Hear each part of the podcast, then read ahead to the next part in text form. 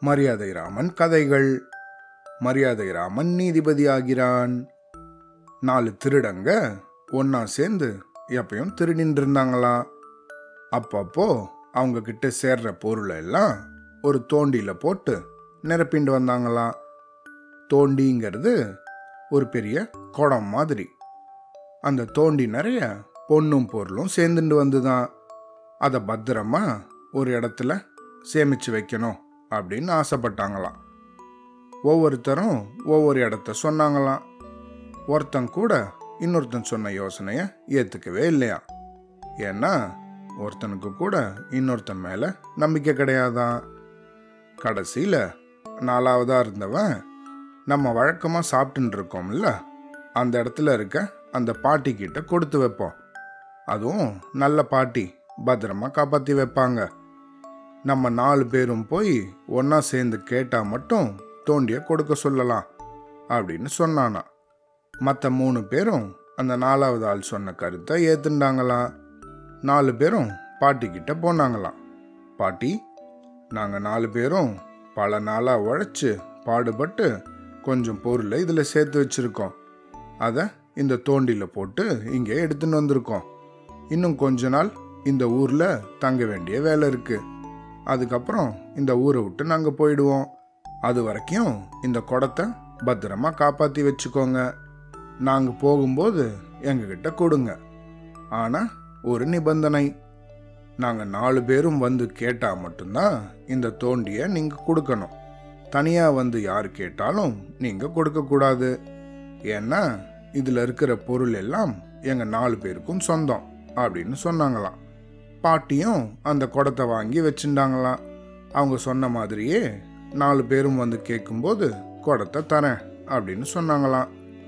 கொஞ்ச நாள் போச்சான் ஒரு நாள் பாட்டி வீட்டில் நாலு பேரும் சாப்பிட்டுட்டு அந்த பாட்டி வீட்டிலேருந்து கொஞ்சம் தூரம் இருந்த ஒரு மரத்தடியில் இளைப்பாரின்னு இருந்தாங்களாம். அப்போது அந்த வழியாக மோர் விற்கிற ஒரு பெண்மணி அந்த பக்கம் வந்தாங்களாம். அவங்க ஒரு பானை நிறைய மோர் வச்சுட்டு இருந்தாங்களாம். அவங்கள பார்த்ததும் திருடங்களில் ஒருத்தன் அண்ணே எனக்கு கொஞ்சம் தாகமாக இருக்குண்ணே மோர் சாப்பிடலாமா? அப்படின்னு கேட்டானா மற்றவங்களும் சரி அதுக்கு என்ன அப்படின்னு சொல்லி அந்த மோர்காரியை கூப்பிட்டு ஆளுக்கு ஒரு கோவலை மோர் வாங்கி குடித்தாங்களாம் அண்ணன் மோர் ரொம்ப நல்லா இருக்குல்ல? இந்த அம்மா கிட்ட இருக்கிற மொத்த மோரையும் நம்ம வாங்கி வச்சுட்டா தாகம் எடுக்கும் போதெல்லாம் கொஞ்சம் கொஞ்சமாக குடிக்கலாமே. அப்படின்னு சொன்னானா ஒருத்தன்.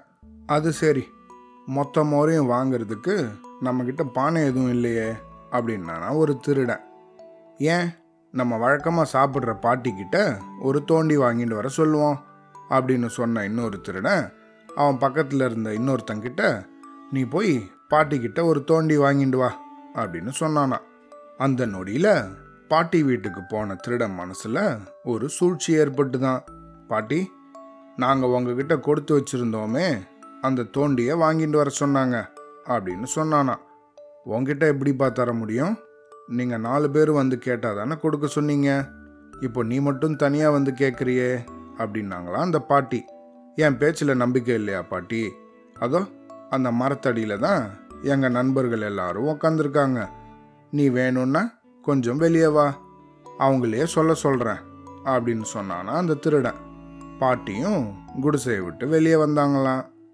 இந்த திருடன் மரத்தடியில் உக்காந்துருக்க மற்ற மூணு திருடங்களையும் பார்த்து பாட்டி தரமாட்டேங்கிறாங்க அப்படின்னு கத்தி சொன்னானா மரத்தடியில் உக்காந்துருந்த மூணு பேரும் அவங்கிட்ட கொடுத்தனுப்பு பாட்டி அப்படின்னு கத்தினாங்களாம்.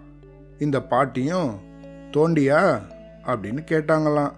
ஆமாம் பாட்டி தோண்டி தான் சீக்கிரம் கொடுத்து அனுப்புங்க அப்படின்னு அந்த மூணு பேரும் பாட்டிக்கு கேட்குற மாதிரி கத்தினாங்களாம்.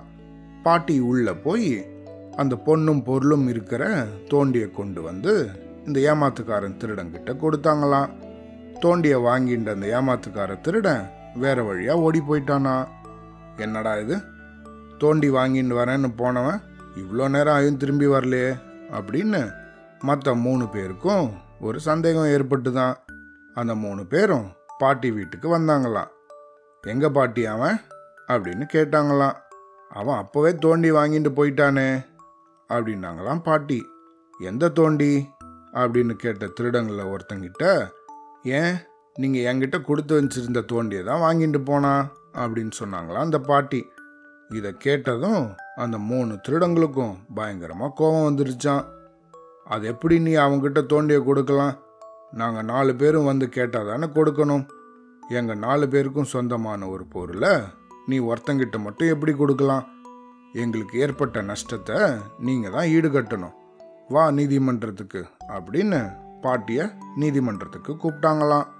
நீதிபதி கிட்ட திருடங்க அவங்களோட வழக்கை பற்றி சொன்னாங்களாம்.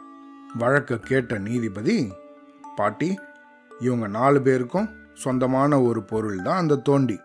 இவங்க நாலு பேரும் வந்து கேட்டாதான் அதை கொடுக்கணும் அப்படின்னு ஆரம்பத்திலே இவங்க சொல்லியிருக்காங்க.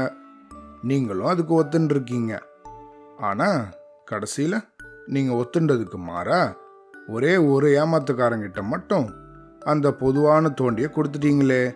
அதனால் நீங்கள் தான் இந்த மூணு பேருக்கும் ஏற்பட்ட நஷ்டத்தை ஈடு பண்ணணும் அப்படின்னு தீர்ப்பு கொடுத்துட்டாராம். நீதிபதி கொடுத்த இந்த தீர்ப்பை கேட்ட பாட்டிக்கு பயங்கரமாக அழுக வந்துருச்சான் ஓன்னு அழ ஆரம்பிச்சிட்டாங்களாம். நான் இப்போ என்ன பண்ணுவேன்? இவங்க மூணு பேருக்கும் சேர வேண்டிய தொகையை நான் எப்படி கொடுப்பேன்? அப்படின்னு பாவமாக புலம்புனா மாதிரி வீதி வழியாக நடந்துன்னு வந்தாங்களாம். அப்போது மரியாதை ராமன் அப்படிங்கிற சிறுவன் வீதியில் கோலி விளையாடின்னு இருந்தானா? அவன் அழுதுண்டே வர இந்த பாட்டியை பார்த்துட்டானா? தன்னோட ஆட்டத்தை பாதியிலே நிறுத்திட்டு ஏன் பாட்டி? ஏன் அழறீங்க? அப்படின்னு கேட்டானா. பாட்டி அழுதா மாதிரியே எல்லா விவரத்தையும் மரியாதை ராமன் கிட்ட சொன்னாங்களாம்.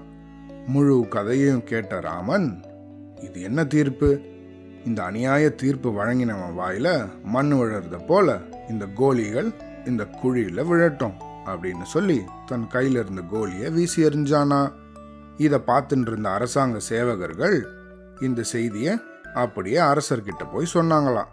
அரசனும் மரியாதை ராமனை கூட்டிகிட்டு வர சொன்னாங்களாம். மரியாதை ராமன் அரசவைக்கு வந்ததும் சிறுவனே பாட்டியோட வழக்கில் நீதிபதி அநியாயமாக தீர்ப்பு வழங்கிட்டதா சொன்னியாமே? நீயா இருந்திருந்தா இந்த வழக்கில் எப்படி தீர்ப்பு வழங்குவ? அப்படின்னு கேட்டாங்களாம். அரசே நாலு பேரும் ஒன்றா வந்து கேட்டால் தானே பாட்டி தோண்டிய கொடுக்கணும். ஆனால் இப்போ மூணு பேர் தானே வந்து தோண்டிய கேட்குறாங்க இவங்க மூணு பேர் போய் அந்த நாலாவதான ஆசாமியை தங்களோட கூட்டிகிட்டு வரட்டும். அப்போது பாட்டி நிச்சயமா அவங்க கொடுத்த தோண்டியை திருப்பி கொடுப்பாங்க அப்படின்னு சொன்னானா. சிறுவன் மரியாதை ராமன் கொடுத்த இந்த தீர்ப்பை கேட்டு மன்னர் ரொம்பவும் வியந்து போயிட்டாராம். ராமனை அப்போவே நீதிபதியா நியமிச்சிட்டாராம். மரியாதை ராமன் கிட்ட அன்னிலிருந்து பல வழக்குகள் வந்துதான். அதுல பல வழக்குகளுக்கு யாராலையும் தீர்ப்பளிக்க முடியாத வகை இருந்துதான். நீதிபதிகளே குழம்பி போகக்கூடிய பல தீர்ப்புகள்லையும் மரியாதை ராமன் தன்னோட அறிவு திறமையால் ரொம்ப சிறப்பாக தீர்ப்பு வழங்கியிருக்காராம். இனிமேல் அந்த கதைகள்லாம் நம்ம கேட்கலாம். சரியா? இப்போ இந்த கதை முடிஞ்சுது.